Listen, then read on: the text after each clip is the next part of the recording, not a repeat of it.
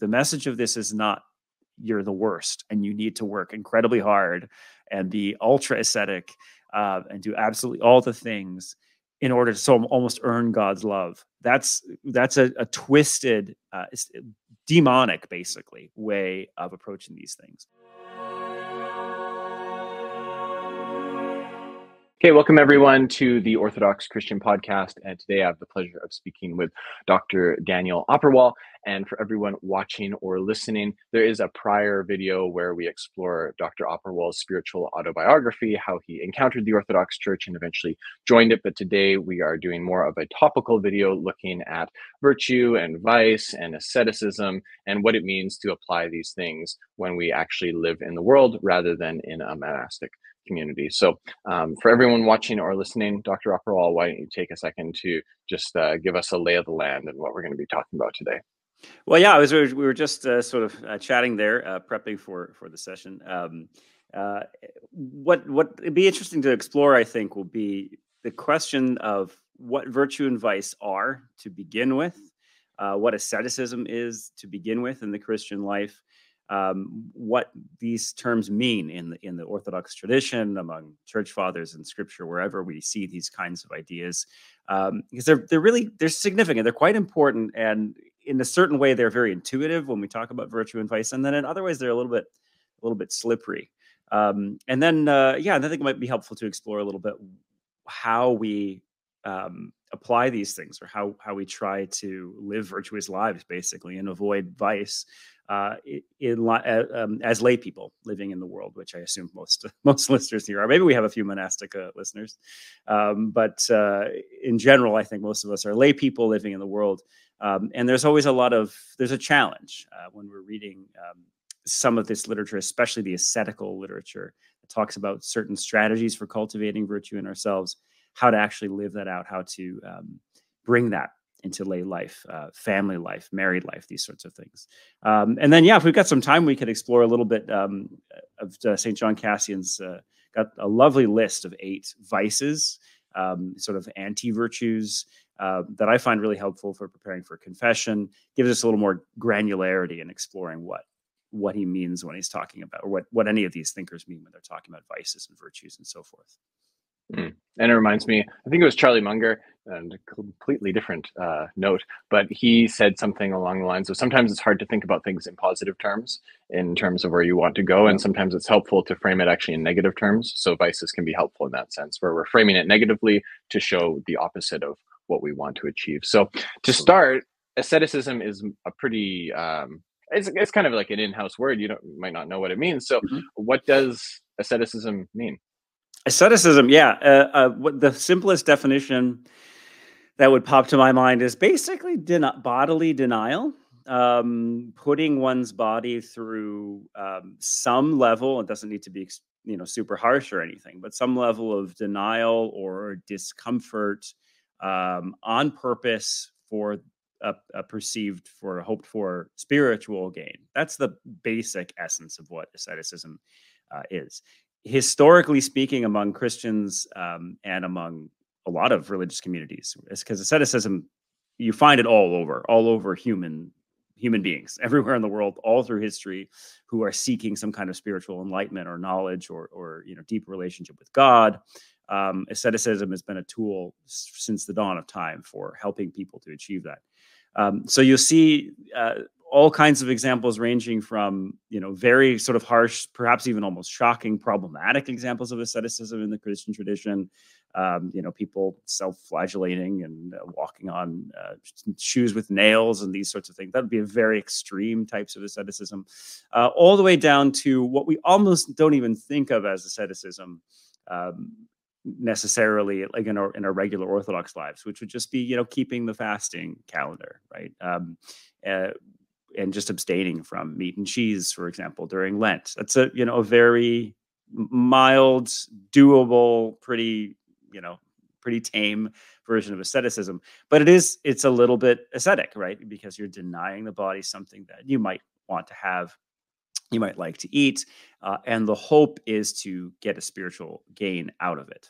Uh, and that's basically what asceticism is. Um, I think in the Orthodox tradition, asceticism ex- is expected at a certain level to be part of everybody's life, including lay people. And that's why we do have the fasting calendar. That's really quite mild. Um, lay people often do completely abstain from all food, maybe one or two days of the year. Perhaps you do that on uh, a Great Friday. Um, perhaps you do that on Clean Monday. Um, and maybe the Beheading of Saint John, this sort of thing. So maybe a couple times a year where we truly, truly fast, like don't eat anything for an extended period of time. Monks and nuns usually have quite a bit more asceticism involved in their lives, um, a lot more abstinence, a lot more fasting in the proper sense of not eating any food. Um, and they might engage in other practices um, like, you know, sleeping on the floor or something like that. Um, there's also a sense in the Orthodox tradition that asceticism can go too far and we need to be careful with it. Um, like I said, we do see those examples where you know, people are self-flagellating or something like that. Those are usually pushed back against, even um, even within monastic communities, as you know, maybe too much.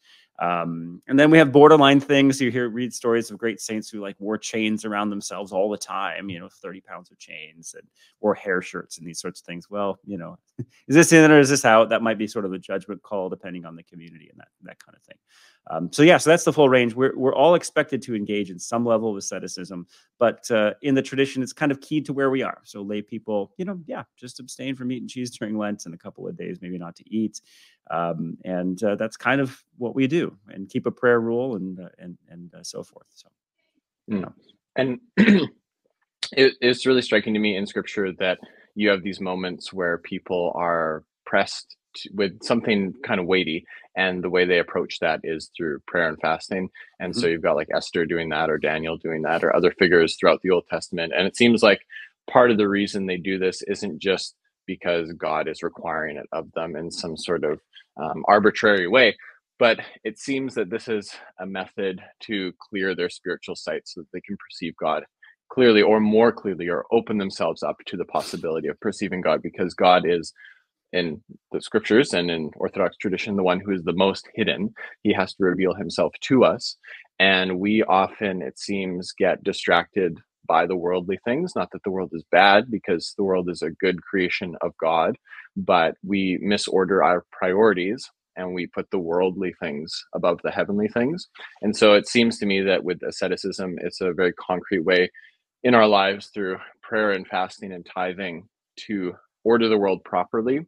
And the hope is that this will overflow into the rest of our lives so that we'll be able to um, be open to God. It's not like a guarantee that if you do these things, you're automatically just going to see God and perceive God, but I think it at least puts you in the situation. So maybe you can think of it in terms of God is like the rain coming down from heaven. And if you're in the house, you're never going to get rained on. So this is like just seeing the world mm-hmm. improperly. But if you put yourself outside, it's not a guarantee. It might not rain, but at least if it does rain, you're in the right spot. And so it seems like asceticism is a way to present ourselves before God, to put ourselves, to position ourselves rightly.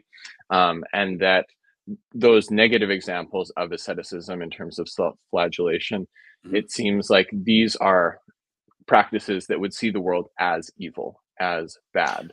And yeah, that they, is they why can't. They're misaligned.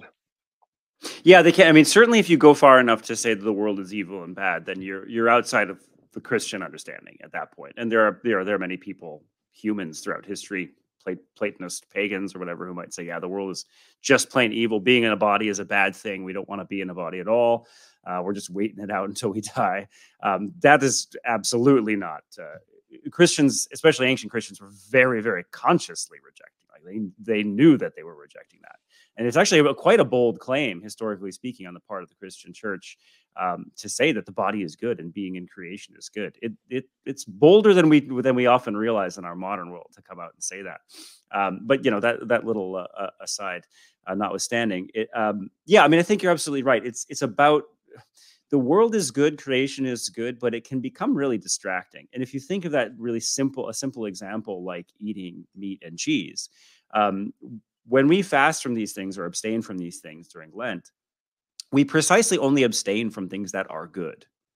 Uh, if you're abstaining from something that's fundamentally bad, that's not fasting, that's not abstinence. So, you know, if you are uh, a cigarette smoker and you're smoking cigarettes and you quit during Lent, that's great, but you don't pull out a pack of cigarettes at Pascha because you want that to be out of your life permanently because this is just bad for you. right? Um, so that's not really fasting. That's not really that same kind of abstinence. The, the true fast is from the things, we fast from the things that on Pascha we're going to bring out. And, and that's our, our celebration, right? The bottle of wine comes down. We, you know, we put the lamb on the spit. We bring out all the cheese. We celebrate. These are, because these are good things. These are things we want to return to. They're part of our lives. They give us joy. Uh, and they, they help us to celebrate. And so abstaining from those things for a time is not, is precisely not a declaration that they're bad. Truly, truly bad things for us, we just quit. But these things that we abstain for a time, because we know, although they're good, we can get too sucked into them. We can get too trapped by them. Um, and uh, yeah, and so we don't, we're fallen creatures, and that'll always be a temptation. So to just give some pushback, right? Give a pushback against ourselves and remember all of this is basically temporary. Like, this world is passing away, and we're living, at the end of the day, we're living for the next world, not for the pleasures of this world. The ascetical fathers talk a lot about um, what we're conscious of, mentally conscious of. And when we focus all of our mental energy on the world around us, whether that is things like our food and the next great meal we're going to have, or whether it's stuff like sex, or whether it's money, um, we're focusing on everything but but God. Uh, and what we're meant to do is really flip that completely over and, and basically focus exclusively on God. That's that's the sort of eschatological vision we have for ourselves. That's never going to completely happen in, in our world, even for monks and nuns, and certainly not for lay people. You know, I have to deal with my bank account. I just, I do. Like, it's, I have to take care of my family. That's part of it. Um, but the things that I can do to remind myself that that bank account isn't the point, right? You know, and making that money isn't the point. Um, Those little things I can do, those little ascetical things, uh, exactly like you said, it puts me in the space to to connect, to encounter God, and to and to hear Him, listen, and and, and experience His presence. Totally, totally. So um, along those lines, it's probably helpful to talk a little bit about virtues and vices, what these things are. So um, again, probably better if you if you lead the conversation here. What are uh, virtues? Let's start with those. Yeah, virtue. So this concept of virtue goes back to way before Christians. I mean, I think all human beings, all human cultures, every everyone everywhere has some kind of concept of virtues. And virtues are basically characteristics within us that are good, that we want to see. Um, you know, to, it sounds a little flippant to put it this way, but like, virtues are the things that make a good person, right? Like, who's, who's a good person? Uh, a person who's got virtues. Across different cultures, times, and places, you might find some variance in what's considered virtuous, um, and even in our own worlds. Uh, I think, well, I think one of the really big things that's happening in our culture right now is there's growing disagreement. There's there's a growing divergence about what people think of as virtuous, and it's it's creating a lot of pressure on our society. Um, but anyway, that's a bit of an aside. Um, but uh, there's also a lot of convergence. There's a lot of virtues that are seem like pretty universal. That, you know, everyone seems to think that honesty is overall a good thing, um, you know, as a virtuous characteristic, to be a generally honest person. Uh, you know, trustworthiness is a, is a good thing. Um, if you go back to, you know, ancient uh, ancient Europe, you know, in ancient East, Eastern Europe, um, you see a lot of lists of virtues start to appear, especially around the time of Aristotle. These lists of, like, these are the key virtues. These are what makes you a good person. And uh, I don't have Aristotle's list off the top of my head, but it involves things like courage and wit is one of his, I believe, um, uh, you know, intelligence and these sorts of things. And Christians, um, early Christians sort of took for granted, um, for sort of obvious reasons, that, you know, virtue is a, is a real and important thing in human life. Uh, and start to kind of like develop and massage and, and work with some of these these early lists of virtues or ideas of virtues um, in the light of Christ, to to sort of discover the, you know, what it would be to be a, a good Christian at the end of the day. Um, and so thinking about lists of virtues just helps us kind of delineate that, right? At the end of the day, being Christ-like is the virtue, the fundamental virtue uh, from which all of them flow. And any other sort of delineation of virtue is a way of, you know, thinking in a in a more granular way about being like Christ, right? Um, vices are kind of the opposite of that. Vices are the things that rot away at us. They're the things that um, make us spiritually, psychologically, and often even physically sick, um, less and less healthy people.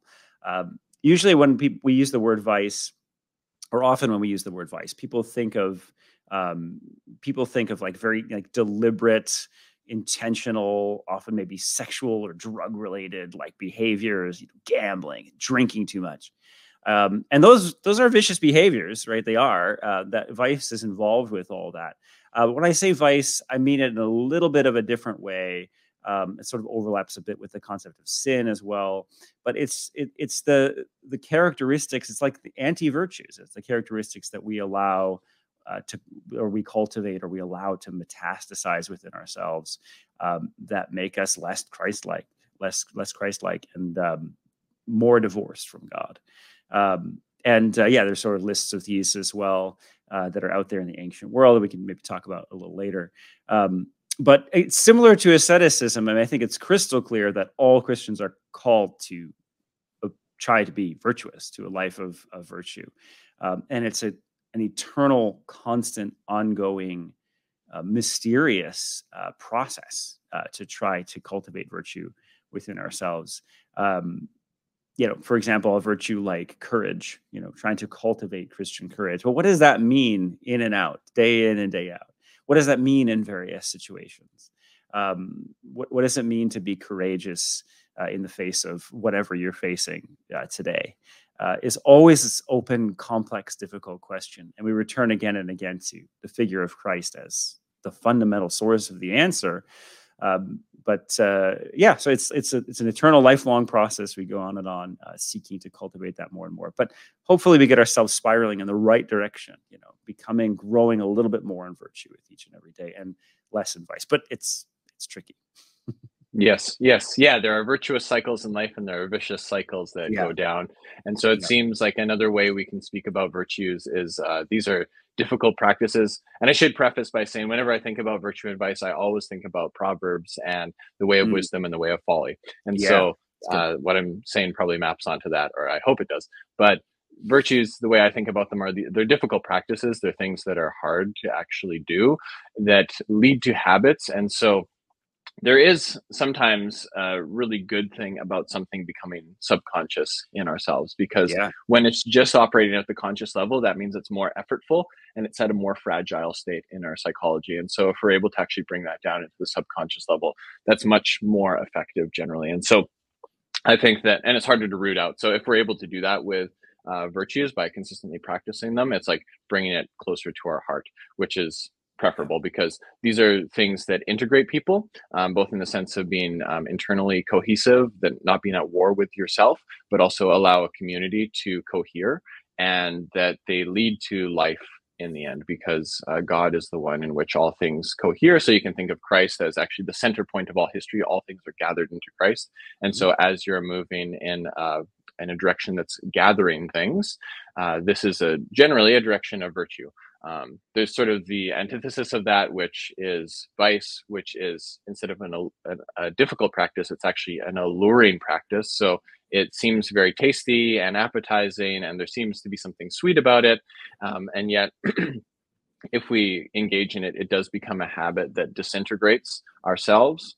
Um, so it creates these inner conflicts within us, as well as the community. It doesn't allow the community to cohere. And uh, eventually it does lead to death, because you would have, well, it's going away from life. It's from the one to the many. And this is like what the devil is, because he is the one that tears apart. He is the adversary. That's what Satan means in Hebrew. But Diabolos is the one who takes what is united and divides yeah. it. It's the opposite of a symbol, opposite of bringing things together. Yeah. Yeah. Yeah, no, I, th- I think that's very, it's very well put, and a good, a good helpful way to think about it. Um, you know, we, we were chatting just before we started about that issue of alluringness, or sort of pleasure of the vices. Uh, our culture definitely seems to have a, a, an overarching attitude that the you know vices are kind of pleasurable and nice, and we're not really supposed to do them, but but they're actually really great and kind of fun. Um, and that's. Um, It's it's interesting. It's something, there's a kind of truth there, I think. Um, but one of the things I find really remarkable about, you know, virtue and vice in, in life is that if that's ever true, it's usually pretty briefly true. Um, and I think if you look at some of the ascetic fathers and John Cassian, who I work with the most, um, a really a really helpful aspect of using this term vice is that Um, the thing it's most like is addiction, right? And, um, you know, to take, like, we, we have huge addiction problems right now across Canada, across North America, opioid crisis and all that sort of thing. But to take a bit of a similar one, I mean, anyone who's ever smoked, I used to smoke cigarettes for a while. Um, and, uh, you know, they're, yeah, they're, they're, guys, they're pleasurable at first, but before too long, you realize that you, I guess you're getting a certain kind of pleasure out of the thing, but overall you don't, you actually don't, you don't feel good. You smell bad, you know, they taste awful. Um, I have a little more space in, in my mind for cigars that at least taste good, or, or pipes, but cigarettes are just like, and you get to this point where you're like, what am I, what am I doing? Like, this actually overall isn't, it isn't pleasurable. I like the word you used, alluring. Like, there's a draw in, in the case of a nicotine addiction. It's a very powerful draw um, to, to that substance. Right. But it, you don't, it's, you don't actually like it. It's like, oh, this is actually in fact making me feel kind of sick. And, uh, you know, I can't breathe as well. And uh, there's all these negatives. I don't really like it, but it's very, very, very difficult to stop, even though I don't enjoy it and kind of maybe never did really enjoy it overall. Uh, and, and virtue, it, it's, it's, it's like the opposite. It's those things that when we do them, we feel good and we feel healthy, and they actually are pleasurable, but there's, for some reason, very often this like block, like we don't want to. And like a good simple example of that would be exercise. Like, um, you know, you do do some basic exercise in your life, certainly in my experience, like I feel good. It makes me feel good, right? Like uh, I'm not an, an hardcore working out kind of person, but yeah, some some light, moderate exercise, twenty, thirty minutes in a day. Like, yeah, you feel more energy, feel a little more balanced. Um, it's pleasurable, but for some reason, when it comes time to, like, you know, maybe get up and, and you know, go for a short run or something, uh, you know, everything in my mind is like, nah, I don't have time for that today. And, and so what, and what do I do instead? Well, maybe I'm sitting there, you know, flipping on my phone, which I'm not even enjoying. And so, like, it's, to me, it's absolutely fascinating. And it seems to be universal for, among humans. And it's one of the reasons that the, the, a lot of the ascetic fathers talk about this in terms of like the demonic forces and angelic forces, is because it's so, it's kind of almost baffling. And Saint Paul says, you know, I, I do the, the bad thing I don't want to do, and I don't do the good thing that I want to do. Like, you're sitting there, you're almost up, outside of yourself and thinking, I would feel better and enjoy it more, and it, I will actually have more pleasure if I go and exercise and just for the next thirty minutes. What I'm actually doing is sitting on my butt, scrolling through crap on my phone that I'm not even enjoying, right? I'm not even actually getting something out of this. And we all have that experience. And it's, it's like, it's kind of mind boggling. Why does this happen to us? And so these fathers often look to, like, kind of basically outside forces that are pulling us in one direction or another. So there's, yeah, there's this strong allure often towards vice. And for some reason, virtue is often very, very hard. But in terms of pleasure and pain, it's very often the vicious life, especially over time, is painful. It's, you know, makes us sick. It makes us ill, just like those cigarettes do. Um, and the virtuous life, when you cultivate it carefully, build those habits like you were talking about, this is the kind of life where you start to realize, no, I I feel good. I'm more happy. It it gives us, it's its own blessing, really. But for some reason, it's very hard.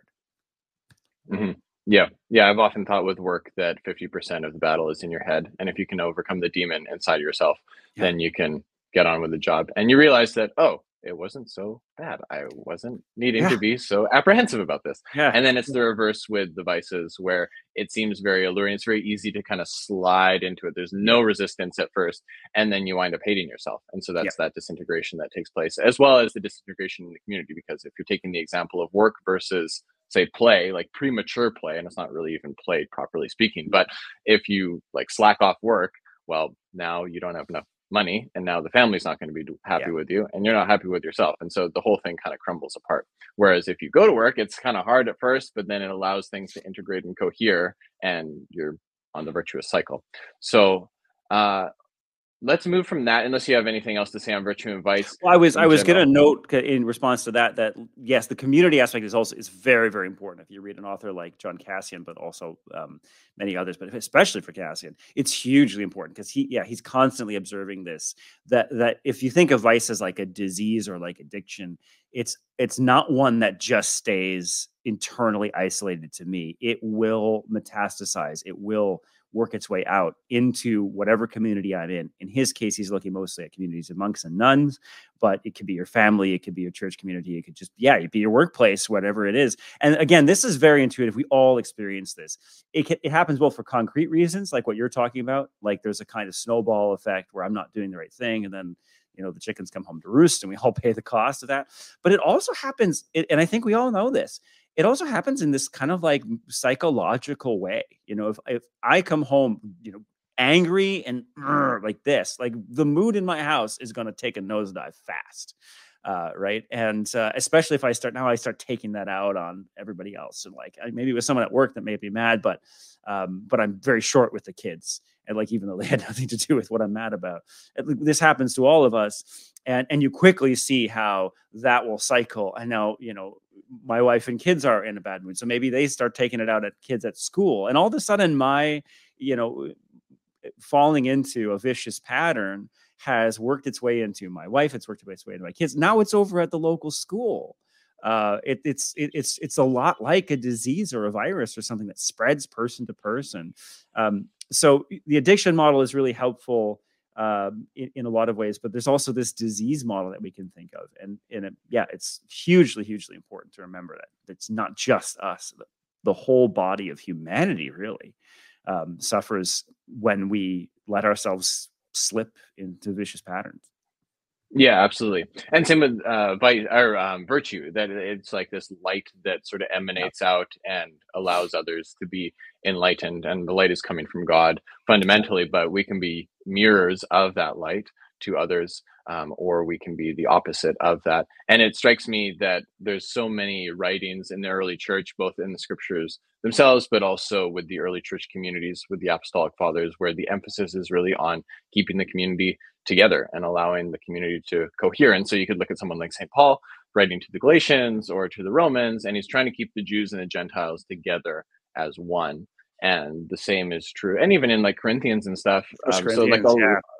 A lot of the writings are about just being together as a community. And I think that that can be a nice mental shortcut. It's not a perfect mental shortcut because the, the community can go bad at times in history. And so you have the opposite of that with, say, the prophets in the Old Testament, where they're kind of like the lone voice against the community. But I think in general, that's the uh, rule, or that's the exception that proves the rule. That's probably mm-hmm. how you can think of it, especially within the church. Um, and I think it's probably a helpful mental shortcut to say, is this something like, is this action that I'm participating in leading to the cohesion of the community, or is it tearing it apart?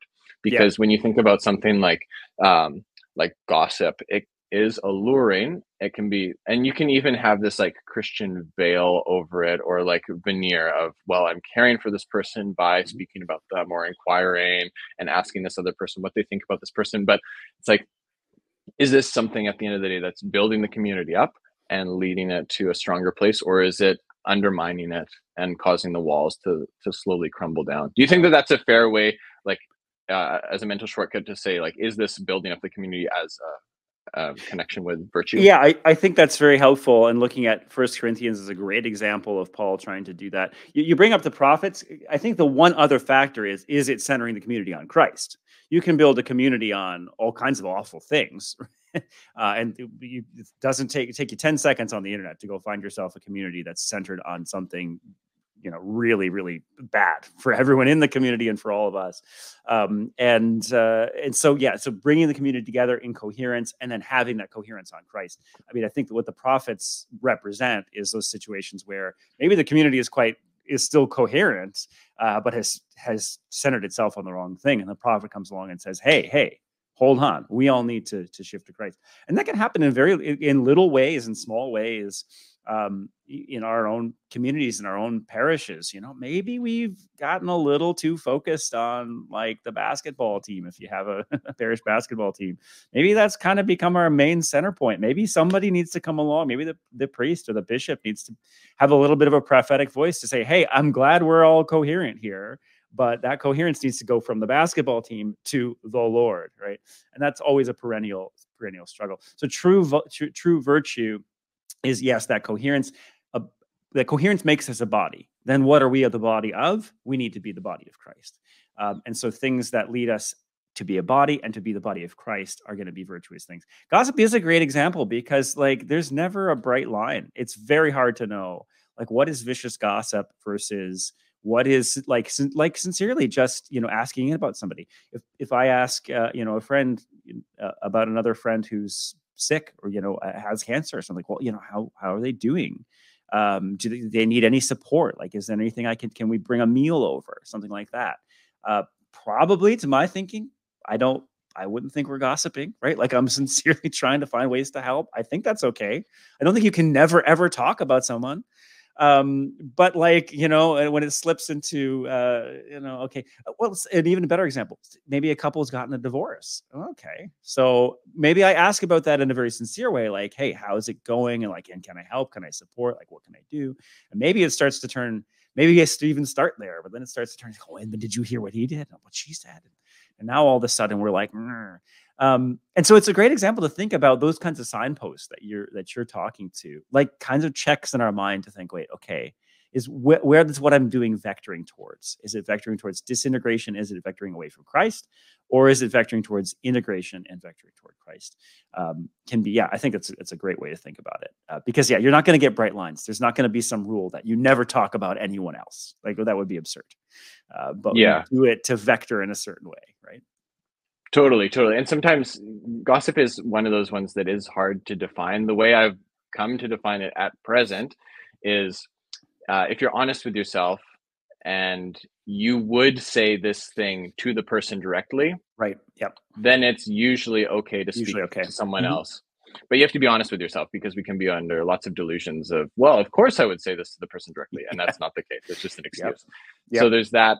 Um, and yeah, in terms of the community cohering and like the prophets not aligning with that, I think one other thing I just want to throw in there and hear your feedback on it is, again, we can be delusional. And so it's probably helpful, even if we feel like we're, probably it's not good to feel like you're the prophetic voice. Probably that's not good. Probably but usually not. Yeah.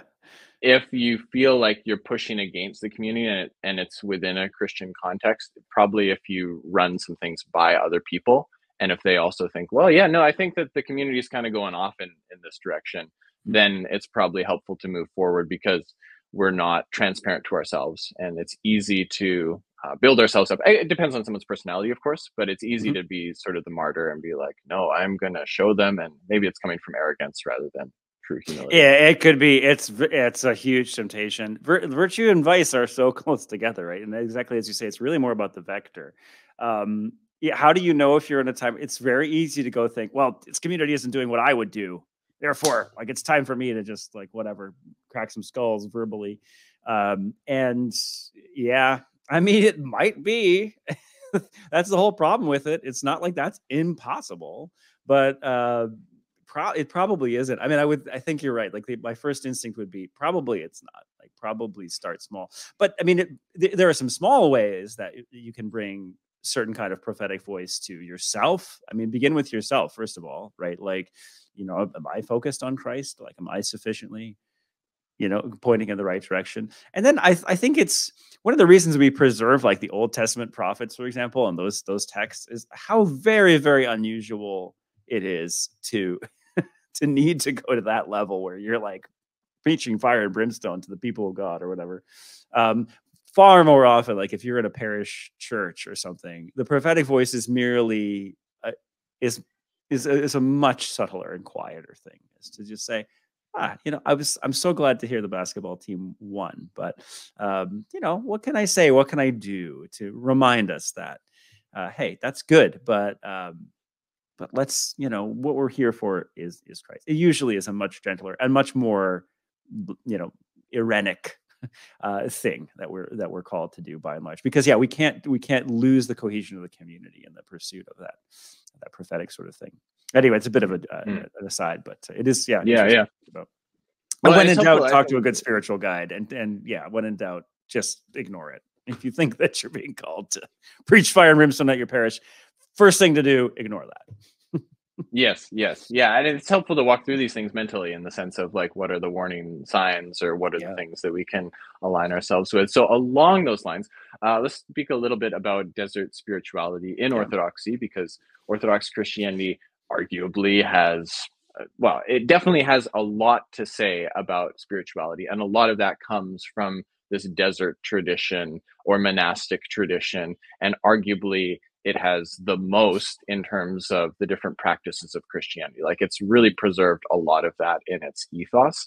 And let's maybe describe what that is and how we can engage with that as people that don't live in the exact same context. Yeah, so it's it's very, um, it's a big deal, I think, for a lot of Orthodox Christians, especially very often like newer converts, um, although not just not just newer converts. Uh, but one thing we have in the Orthodox Church that that make that is at the heart of what makes Orthodox Christianity kind of different and kind of unique among Christians is precisely that is a, a huge value still placed on asceticism and a huge value still placed on monasticism for men and women, monks and nuns. Um, there absolutely are still monks and nuns among the Roman Catholic Church.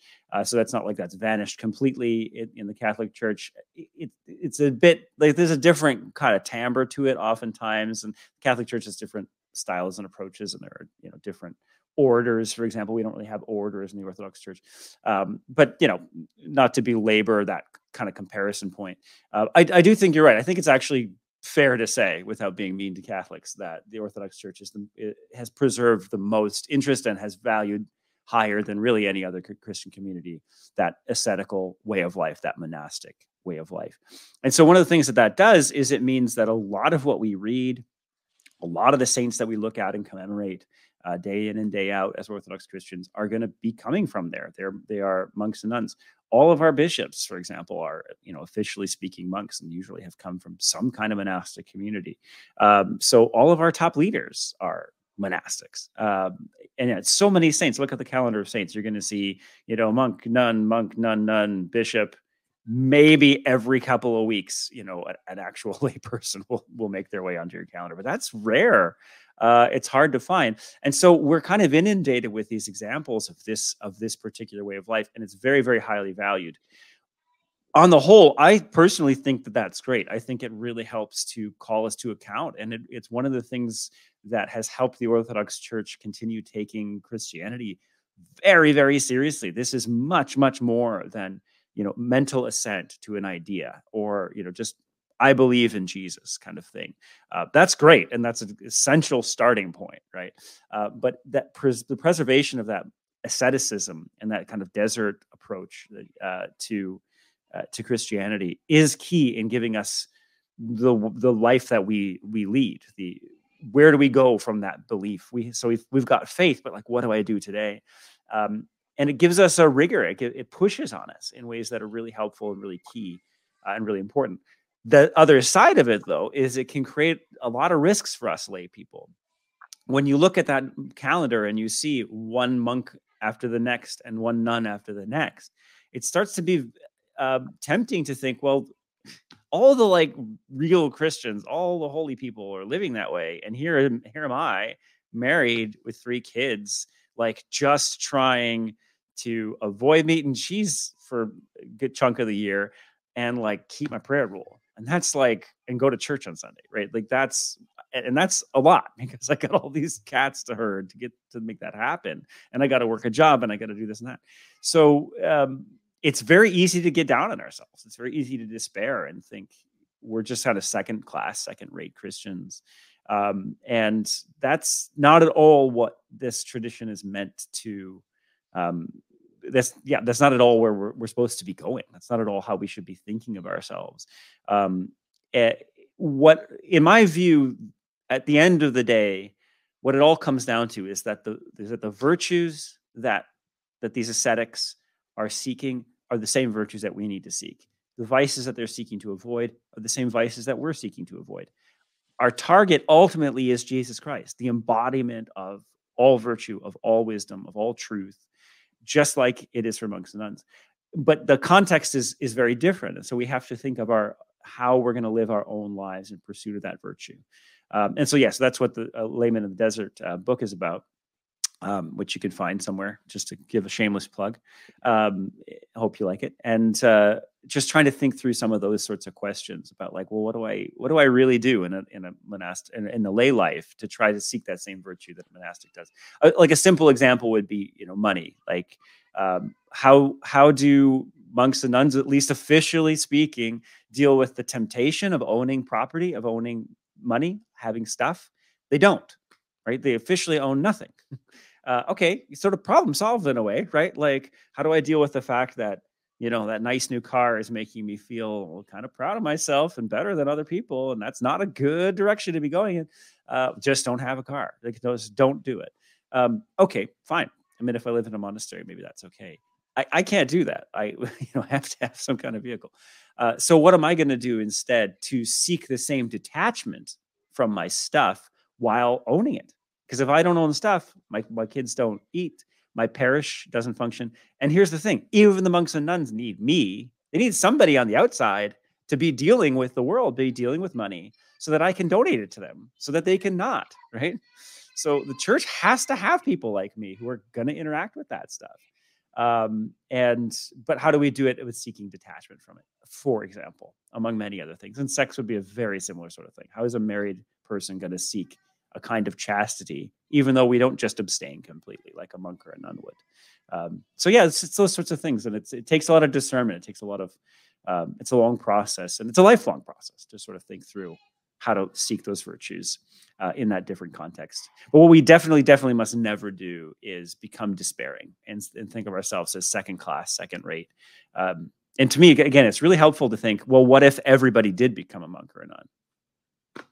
It would do, it wouldn't work. Monasteries need a person like me on the outside dealing with the world, so that I can cut, you know, cut the donation check, so that they can just focus on praying for me and themselves and doing the, the very important work that they're also doing. We're a body of Christ, and as a body, we need different members, as Saint Paul says. Um, so, yeah. And correct me if I'm wrong, but historically speaking, like, there are definitely uh, roots in what Christ is doing in terms of monasticism. Like, absolutely. He himself wasn't married. He set aside wealth, et cetera. And so he is very monastic. There's also John the Baptist, or um, like Saint Paul and other of the apostles that who, who set aside many worldly things in pursuit of the gospel. And rather than being fruitful and multiplying with a wife, they were uh, multiplying and being fruitful in terms of making converts. I think you can see some sort of continuity there, but, um, and their treasure wasn't earthly, it was heavenly, et cetera, et cetera. So it's like, uh, again, not that these things are evil per se, it's just that they're, it's almost like they're reserving that energy in themselves for God. And so rather than being married to a person, they're being married to God, as it were. Um, it's metaphorical, so we've got to be careful with how yeah, we go down yeah. that route, but it's, there's some sort of connection there.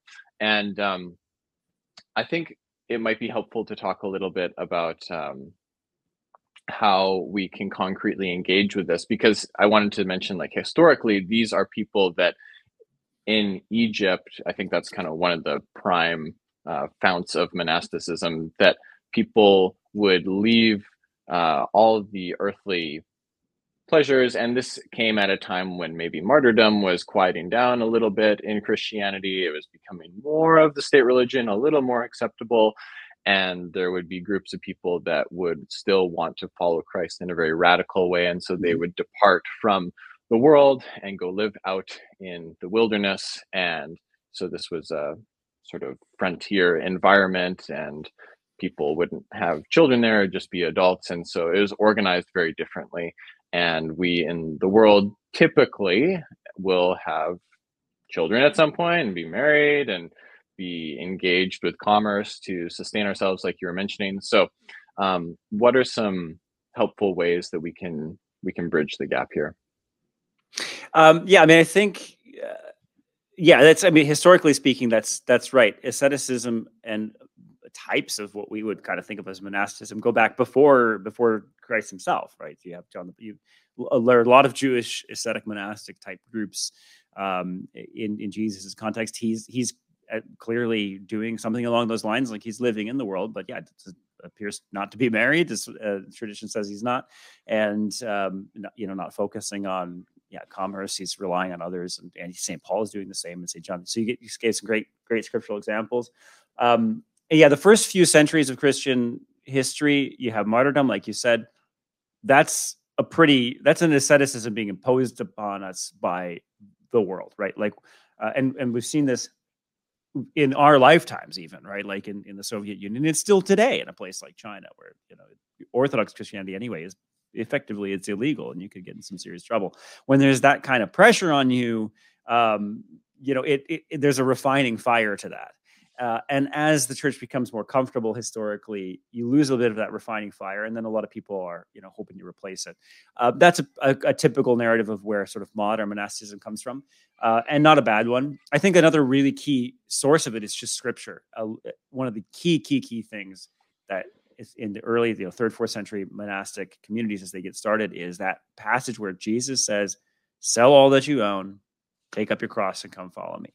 And there was this big group of people who felt like that what that that passage was basically kind of speaking to them and was directed at them. I don't think it's directed at absolutely all people.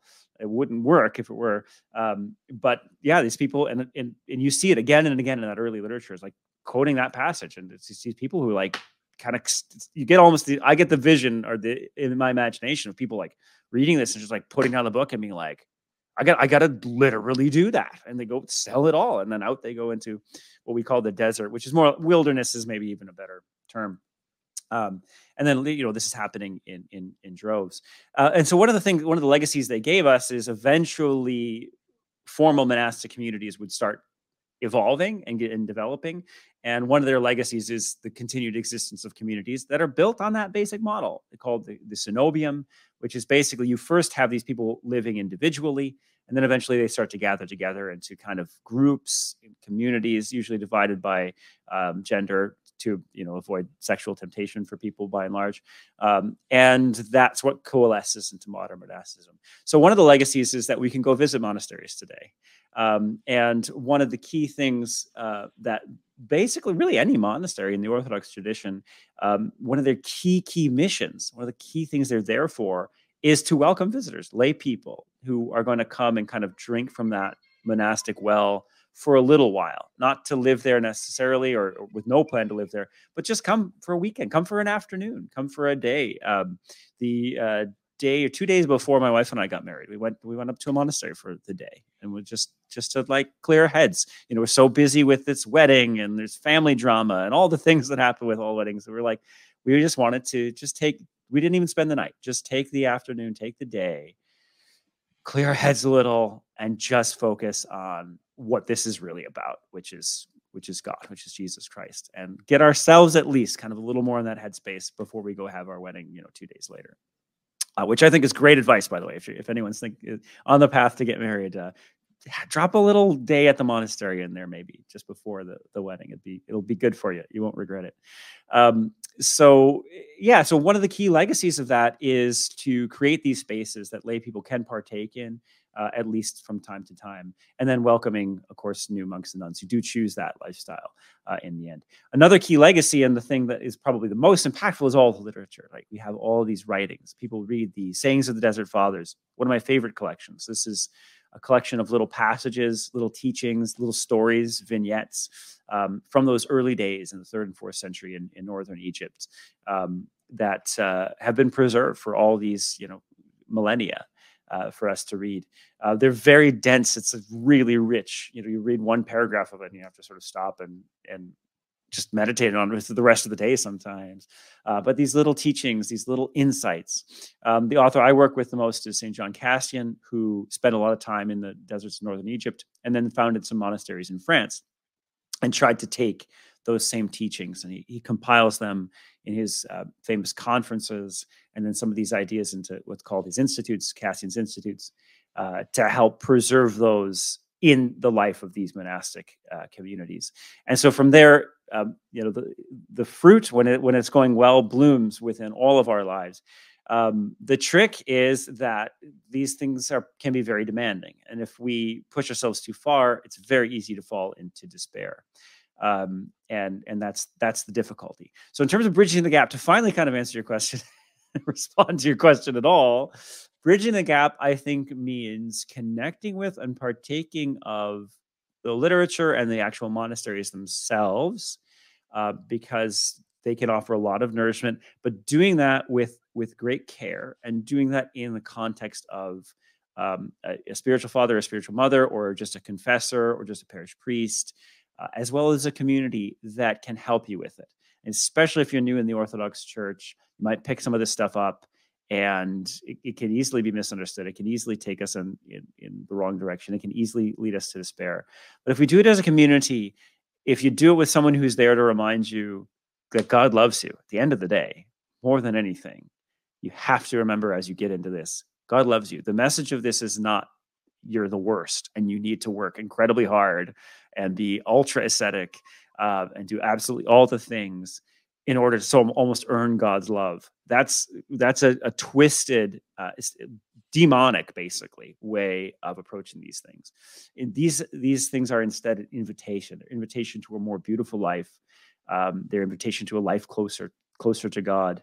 That is, at the end of the day, its own reward. Um, it's a life of joy. It's a life of being aware of God's love.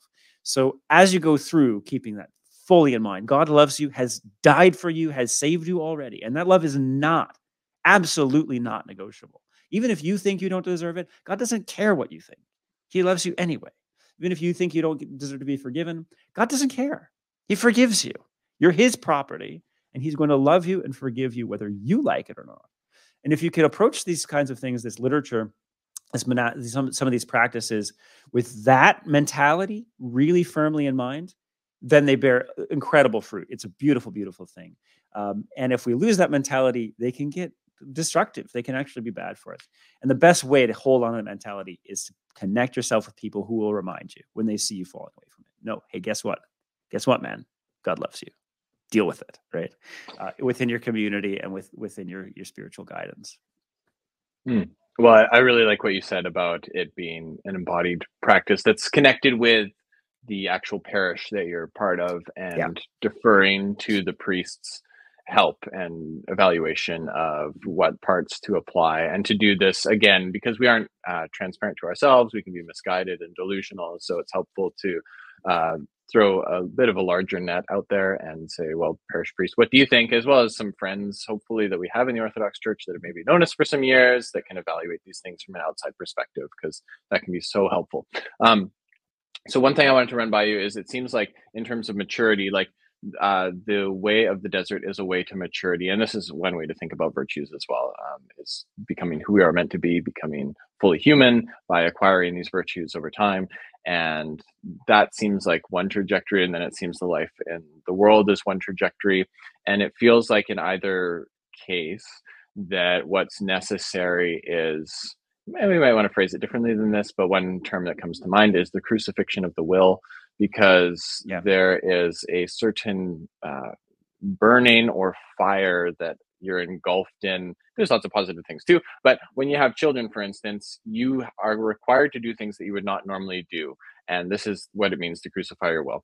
And it is for the love of the other person. And this is what love is. It is willing the good of the other person. It is not primarily an emotion. It is primarily an action. And if you act in a loving way consistently enough, the emotions will follow. So you've got to put the um, the horse in front of the cart. That's how I think it works properly.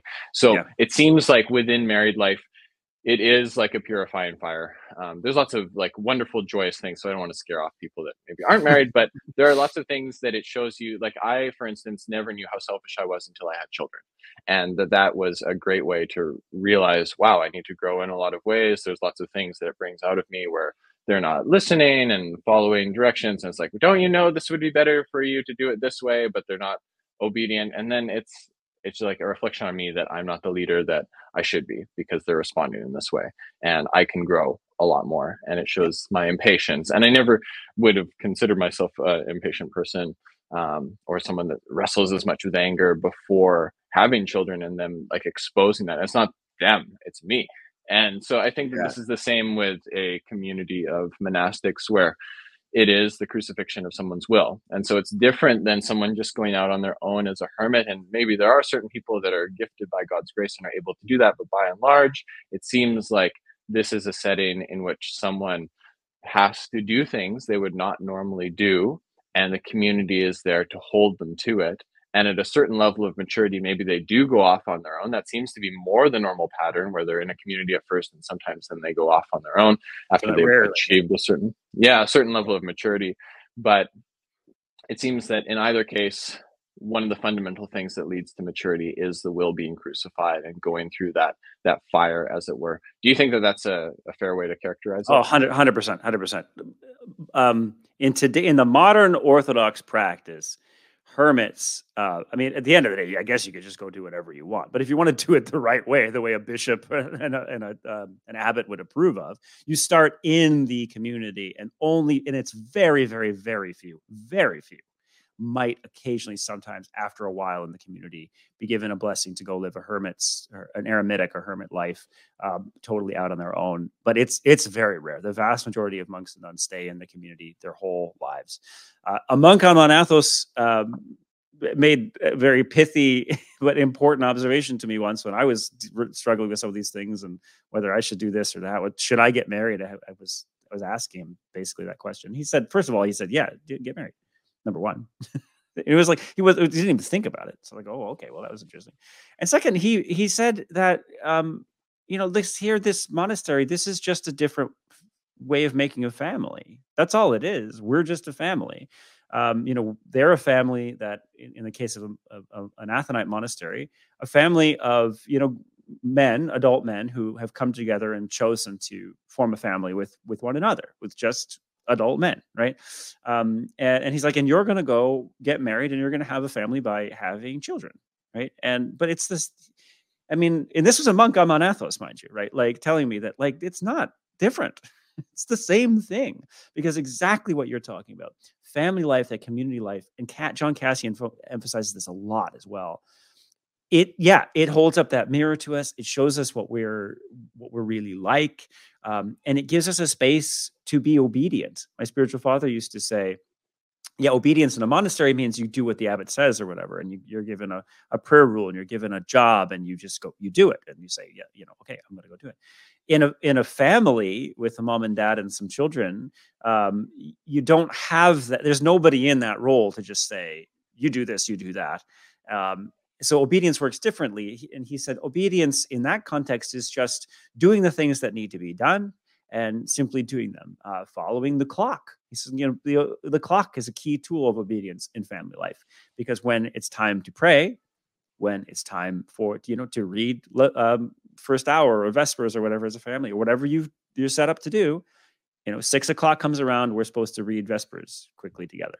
Um, let's just say, uh, Then six o'clock comes around. Am I going to do it or not? Am I going to obey it or not? Right. And uh, so doing that in a family context, it is, there's a little bit of, it's a little different because we don't have an abbot, but this, it's the same idea. It's not about me.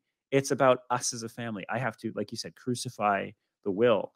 Um, and in a marriage, it's the same way. You crucify your will to each other. Both parties are, are fully obedient. This is why marriage is very tricky and very mysterious. If we're truly, totally obedient to each other, it's like none of, neither of us is guiding. And ultimately, it, it'll be Christ, the Holy Spirit, ideally, that guides us along. As soon as one of us pulls back from that, you know, mutual uh, martyrdom, that mutual martyrdom of both our wills, then things start to get more complicated. And we, you know, we start to argue and this sort of thing. And, and inevitably we do, we're fallen people. Like it'll always be some of that. Um, but it's, It's a kind of, it's a profound, mysterious image. Um, but yeah, so they, like, these are just examples of some monks who've told me in the past, uh, yeah, family life is really, there is no sharp distinction. In fact, there's almost no distinction at all, other than the, the particular nature of the family. But monastic life and family life are are the same fundamentally uh, when they're pro- both properly understood. That's, that's at least what I've been taught. Mm-hmm. Well, and it brings to mind for me the reality that in our time, there are fewer families having children, and albeit many of those may not be in the Orthodox Church, but it's sort of a spirit that's out there where you will hear people not wanting to have kids because of the inconvenience, mm-hmm. and they want to retain, quote unquote, who they are. But I think the, and you know, you've got to caveat this and add a footnote that there are people that would want to have children but yeah. aren't able, but yeah, I'm not really absolutely. talking about that right now. And but it seems to me, for those that are able, that are Christian, that are tempted to like put it off until their career is established, which is a real temptation. Yeah. Um, it's, first of all, there's never a good time to have kids, but also you'll never become who you're meant to be. It mm-hmm. seems like that's kind of the thing. Like if you avoid it perpetually, it's like, sure, you can retain your will, but the, the point of it being crucified is that you'll become Christ. And so it seems like this is a necessary step, that it's painful, but um, as we were talking about virtues, it's a difficult thing that integrates, like you mm-hmm. have now a family unit, and it and it leads to life. Do you think that that's an okay way to think about it? Well, yeah, for for those who are, uh, you know, on the path to have children, like for, for those for whom that's how life is going to unfold, and that's how it's going to be a key part of how you build that family, the family within which to crucify your will, then yeah, absolutely. I mean, there's always a temptation to drag your heels a little bit, but yeah, I would generally, I mean, okay, so like every situation is different, right? Like, so maybe, maybe you really are like, maybe the finances are really are just so bad right now, or whatever. And you can talk to spiritual guides, people in your community. Um, for those who, uh, what, what I would say is absolutely essential is to put yourself within a family. I, humans have to do that. Mm. And yeah. so for many of us who get married and do the kind of traditional get married, have kids, um, that's going to be key to how we put ourselves within a family. Some people will try to do that and then won't be able to, um, but they still need to be within a family. Uh, and then there's the monks and nuns who create a family through choice, you know, with uh, just with other adults, however we're doing it. Um, so a couple is already a family. It's a very small family, and, but you've already begun. So if you're married and, and kids don't end up happening, Um, then you already have that there. And then for all of us in the world, we can we have we have to have a parish community as well as Orthodox Christians, and that's essential to being in a family as well. So yeah, I mean, so if you get married and and you're unable to have kids um, or whatever, uh, that's that doesn't mean you're toast, right? It doesn't mean yeah, it's all no. over, um, because there are all kinds of other ways within our tradition that we we form those families within which to do this work that we're talking about of crucifying the will. Um, and yeah, for many, many of us, uh, it's, that involves ha- having actual physical, biological children. For some people, it might involve adopting children. For others, you know, there'd be no children, then there's monks and nuns. Um, I think it's wonderful that the Orthodox Church has always, since ancient times, understood that there are many ways to form these, these this family community. Um, and so wherever you find yourselves, but yeah, like resisting that. I mean, if, if you're not having kids because you don't really want to be part of the kind of family that uh, is going to require you to make sacrifices, is re- going to require you to crucify your will, that's not a very good reason. Um, if, because we as, or, as Orthodox Christians, we have to look for that. We have to seek that. Um, and, and having kids can be an easy, wonderful, or easy. It's not easy at all. It's simple, I guess, a way of putting ourselves in that situation. Um, and, and for those that it doesn't happen, then there's these other, these other pathways to it. But, but yeah, the world around us, the outside world, very much does not, it seems like the trend is, I, I don't want to be in that situation. I want to precisely preserve my will. I want to do whatever I want. I want to hop on a, a plane and go to Jamaica when I feel like it. I want to be a social media influencer, whatever. I want it to be all about me. I don't want to crucify the will. If that's what's going on, that's something we have to fight against. It's something we have to resist, and we have to put ourselves in those family community spaces in whatever pathway to get there, uh, to to try to crush that. We're definitely all called to do that, I think. Yeah, yeah, and it it's a nice um, example of how departing from that way does lead to death, both in the sense of people don't become who are they they are truly meant to be, but also. Yep. Uh, statistically, there aren't enough children in the world. For everyone listening, there aren't enough kids in the world. People yep. are just living longer, and that's why there are more people on the planet. But we that's don't right. have replacement rate, which is not a good yep. thing. So you can see that it really does lead to actual decrease in population and mm-hmm. the inability to sustain things like pensions. And just like from a very worldly perspective, like it, the math doesn't work. So got to have kids. Anyway, yep. um, I want to ask your thoughts about one other thing and then move to summarization and then sort of mm-hmm. wrap it up. But um, it's easy. We've kind of mentioned, or you've alluded to, ways that this can go off the rails, but do you have other examples of what not to do when we're reading these um, ascetic texts or trying to engage with this tradition that's being handed down? Yeah. I mean, don't, don't try to ape it. Don't try to be a monk or nun if you're not one. um, do not, this is one of the key ones that I see very often, uh, lay people who first encounter this stuff, they'll start to read about obedience. Uh, and sort of just, and I, I alluded to it or mentioned it before, you know, sort of doing whatever the abbot said. Um, that in that in that form, um, and, and this is something that was taught to me very explicitly by my own spiritual father.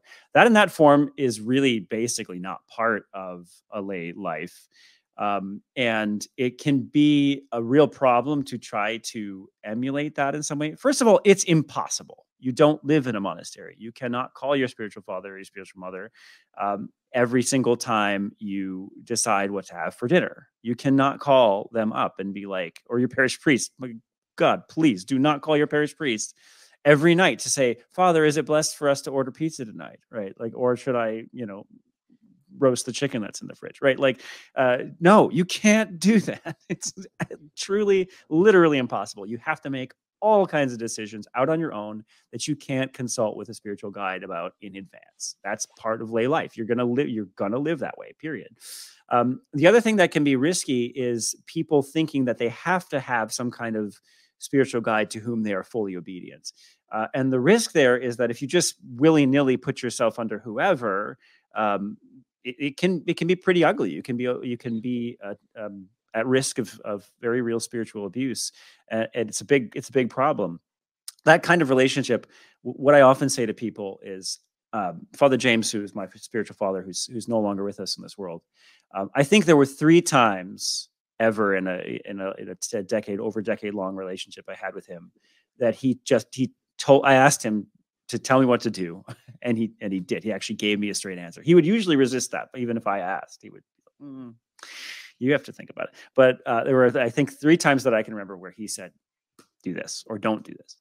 Um, and I, um, f- to hear that from him, I immediately, like, I would never think to not do that. But the reason is not because there's some rule that tells me I must only ever, right? It's not like I'm imposing a rule on myself. The reason is that he was someone who uh, knew me so well and who I trusted so deeply, because I knew, I knew he loved me. And um, if he, and I also knew he was very, very judicious about saying, do this. Like, it's not something he just did willy-nilly. Like, there was a lot of discernment. Uh, one of the times I'm thinking of, he actually said, give me three days. I'm going to need to pray and meditate about this. And then I'll, and then we'll talk again and I'll, I'll, I'll tell you what I think, or I'll tell you what to do, basically. Um, so knowing that, that that this is not just somebody willy-nilly telling me whatever he thinks, right? Mm-hmm. Um, so, and you know when you're in that kind of relationship, it's a lot like, it's like marriage, right? Like, you don't just go married. Maybe it's a good thing to be married, right? So let's just say, let's say you want to be married. You want to be in that kind of relationship. You don't just walk out the door and marry the first woman you meet or man you meet. Um, that's a bad plan. Uh, and and a relationship of obedience with a spiritual guide is like that. It's it's a it, that's a very high bar, and it's one that most of most Orthodox Christians, lay Orthodox Christians, will probably never have in their life, and that's okay. Because again, we talked earlier about pathways to family. We have pathways to spiritual guidance as well that vary. That that um, there's a lot of ways to do this. Most Orthodox Christians, most of the time, simply have a parish priest. They go to confession with him. I think you should listen to your parish priest. I think you should take them seriously. Uh, but you are, by and large, most of the time, not in a relationship of monastic obedience with that person. And it can be very dangerous for both of you to try to impose that. Um, so listen to the advice. Definitely do confession, one hundred percent. You need to have a confessor. That's non-negotiable. But your confession might just be um, your parish priest. Um, And yeah, so like, it, just to wrap that kind of point up, after my spiritual father did die, I was a bit a bit of a crossroads. Who am I going to go to confession with now? I didn't know what to do, and I didn't know how to respond. And I prayed about it for, for many, many weeks and was really stuck. Um, our own parish priest it, was my former student. And so I always used to say, oh, I can't do confession with you, Father. You are my student. It's like, it's too awkward. It's too weird. And, but finally, through a lot of prayer, I just... this sort of, I don't know, answer, this idea came to me that felt like, I don't know, it felt like it was a message from above, so to speak, uh, which was, your spiritual father is dead. You will never replace him. You must not try to replace him. you now, for the rest of your life, are like almost every other Orthodox Christian. You're just going to go to confession with your parish priest. Your parish priest is Father Yuri. Get over yourself. Get over the awkwardness and go to confession with Father Yuri. That's what you're going to do. But whatever you do, don't try to have another spiritual father. Again, that that's over for you now. Now you're, you know, a regular layperson. Uh, so anyway, I hope that illustrates a little bit that, like, we can often get sucked in, especially new people can get sucked into thinking, oh, I need this spiritual father. I need this great thing that I'm reading about, and I need this obedience. And it could happen, and you'll know it if it does. But if it doesn't, don't despair. The church has pathways. We've been here before. Most people simply go to confession with their parish priest, listen to that advice, talk to other people in the church, and the church community as a whole will be your guide, will be the body of Christ uh, for you, along with, yeah, the scriptures, of course, and all these other things we do to gain guidance, wisdom, insight. God will provide it for you. Um, and and don't don't feel like you're second rate, and don't push too hard to, you know, uh, to find this relationship of obedience uh, that most of us don't actually end up having even ever in our lives. And I won't have for the vast majority of my life. Yes, yes. And um, we might be defining terms slightly differently here, but I think one helpful way to go at it is that um, sometimes there is a temptation, like you said, to go external from the parish to some monastic community, right, and find a quote unquote very spiritual person there that you're going to defer to. And in general, the way that it works is that the parish priest is your spiritual father. This is the generally, person yeah. who's being set over you by mm-hmm. God, and that the times and places that we live are not willy-nilly, but they are a part of God's providence for us, yeah. so that we can receive grace. And so we can trust that the events that are unfolding in front of us are from God. And sometimes there may be a particular figure outside of our local community that we have mm-hmm. a special affinity with, and glory to God for that. But in general, it seems like the person that's placed in front of us at our parish, who's the leader there, is the person that we're going to confess to, and there'll be our spiritual guide. Is that a fair way to put it? I think generally, and I think you make a really nice point there too, which is to, I, I, I don't really recommend forcing it. You know, I talk about my spiritual father. That was something that just, I fell ass backwards into.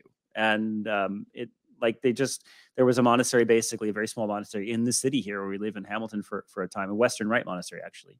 And we just, you know, visited one day, like went to Vespers, just curious. And no, like they seemed nice. And they were, I actually think the first couple times we went, Uh, Father James wasn't even there. I believe he was traveling, as I recall.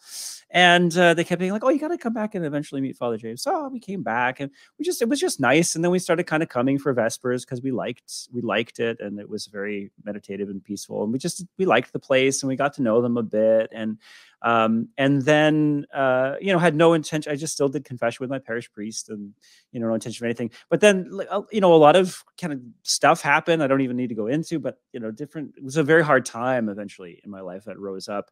And I just remember thinking at some point, I was like, I just, I want to, I'm just going to go, I want to talk to Father James. Just, I want to just see what he thinks about it.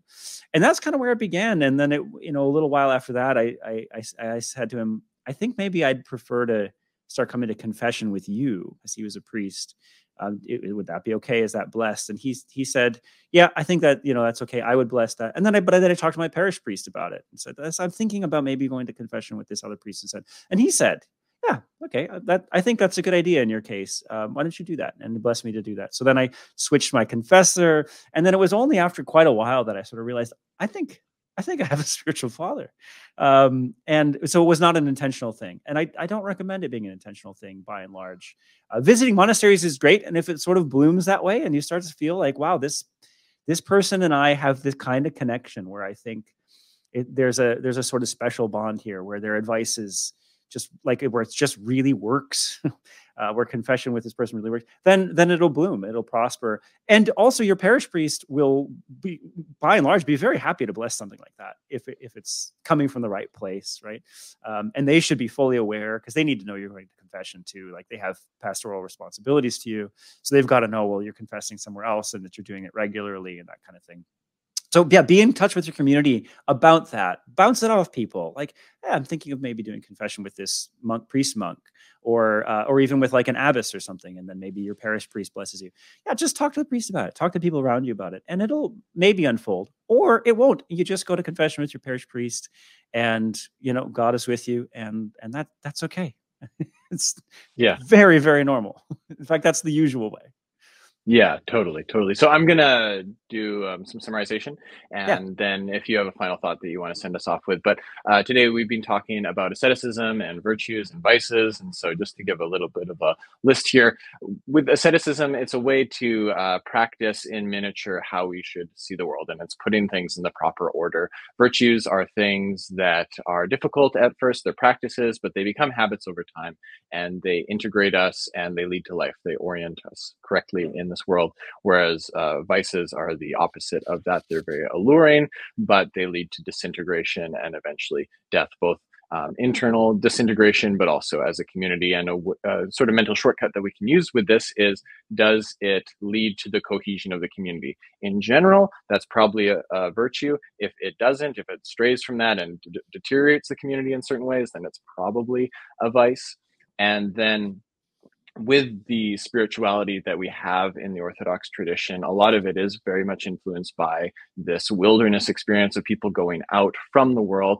And there's a lot that we can learn from that. However, it is essentially another family that's being created there. And so if we have a family of some kind, that both of these paths are ways that we can be purified, and the things that are not healthy can be burned off of us as we crucify our will, which essentially means doing things that we don't want to do for the sake of others, because we love them, and love is primarily an action.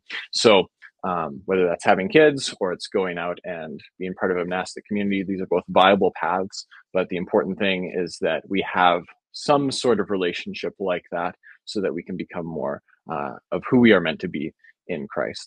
And the people that are around us are there for a reason. And so I think that there's a temptation to sometimes have a, a fantasy and go off to find this great spiritual figure, but who is around us is usually the people that God has given us for our own salvation and uh, perfection by God's grace. So um, is there anything else that you'd like to add, or a final thought? I, I, I think that's a great summary. I mean, I guess my final thought would just build on that, which is, basically, I mean, if you're interested in asceticism and this kind of literature and, and, and the monastic Um, tradition in the Orthodox Church, locate yourself in, within your family, the family that that you're going to be in, which is, for many of us, just our literal family, and also involves a parish uh, community as well.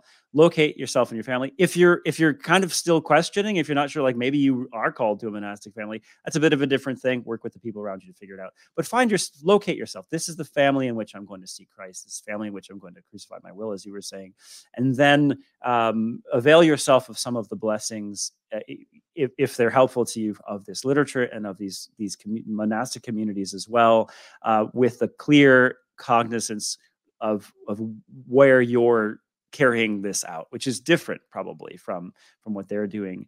And if we can do that, uh, it tends to lead to hope, um, rigor with hope, uh, the reminder of God's love, and and it can do do wonderful, beautiful things for us to to read this stuff and learn from from these traditions. When we when we feel solidly rooted in knowing who we are, I'm a family man who who takes a bit from these traditions and visits the monastery. And that's a good thing. Uh, but don't forget what you are. Um, and if you do happen to be a monk or a nun, then, then same advice, in fact. Um, but, uh, but yeah, so if you are like me, you're a layman, a family man, partake, drink a little from the well, and keep your feet on the ground where you are in your, in your family. And that's where you're going to seek your salvation. Mm. Well, thank you again, uh, Doctor Opperwall. It's been a pleasure speaking with you. Always a lot of fun. Yeah, you too, Max. Hey guys, thanks for checking out that episode of the Orthodox Christian Podcast. If you have a question about Orthodox Christianity, there is a link to a Google form in the description where you can ask your question.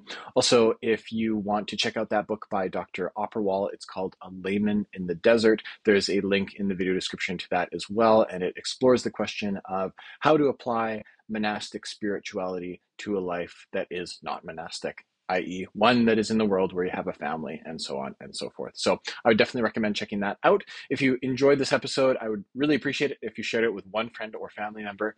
And in the meantime, I hope that you have a peaceful week. Take care.